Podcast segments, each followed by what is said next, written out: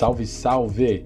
Bom dia, boa tarde, boa noite. Meu nome é Pedro Borges, sou jornalista do portal Alma Preta e eu estou aqui para trazer um resumo das principais notícias sobre o coronavírus para quem vive nas periferias de São Paulo.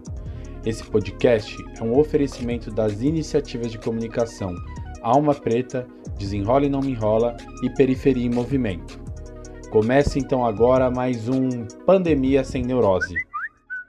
O relatório do Ministério da Saúde aponta que o Brasil tem 2.201 casos de coronavírus e 46 mortes até o momento.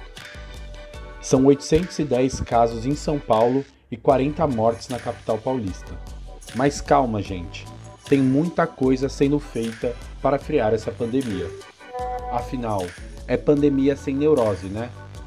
51 organizações da sociedade civil montaram uma campanha para a criação de uma renda básica emergencial para ajudar as famílias com problemas de trabalho e renda por conta dos efeitos do coronavírus.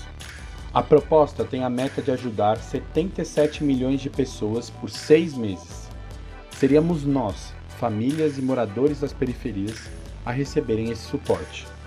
O valor oferecido seria de 300 reais para cada membro das famílias, incluindo adultos, crianças e idosos é o dobro da proposta do presidente Jair Bolsonaro no número de pessoas beneficiadas e no tempo de duração do apoio. Já são mais de 440 mil assinaturas para que essa proposta vá à frente. Para participar, é só procurar a campanha Renda Básica que Queremos ou entrar no site www.rendabasica.org.br. Também vale a pena conferir a lista que o Periferia em Movimento separou. São 10 bibliotecas online com livre acesso para livros, artigos, revistas científicas, entre outros formatos de texto e livro. A dica é das fábricas de cultura da zona norte e sul de São Paulo. Os materiais podem servir para você pesquisar algo, para dar suporte a algum trabalho ou simplesmente tirar uma onda e relaxar um pouco em meio a essa pandemia. Entre o acervo disponível, o Periferia em Movimento destacou obras relacionadas à literatura de cordel, clássicos do escritor Machado de Assis, livros sobre a história do Brasil e por aí vai.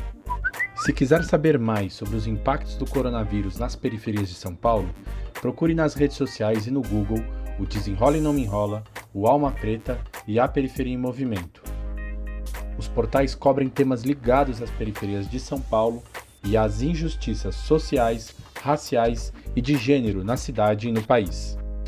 Se você também quiser mais informações sobre como o coronavírus tem impactado a vida das pessoas nas periferias, procure por essas duas hashtags: hashtag Corona nas periferias e hashtag Covid-19 nas favelas.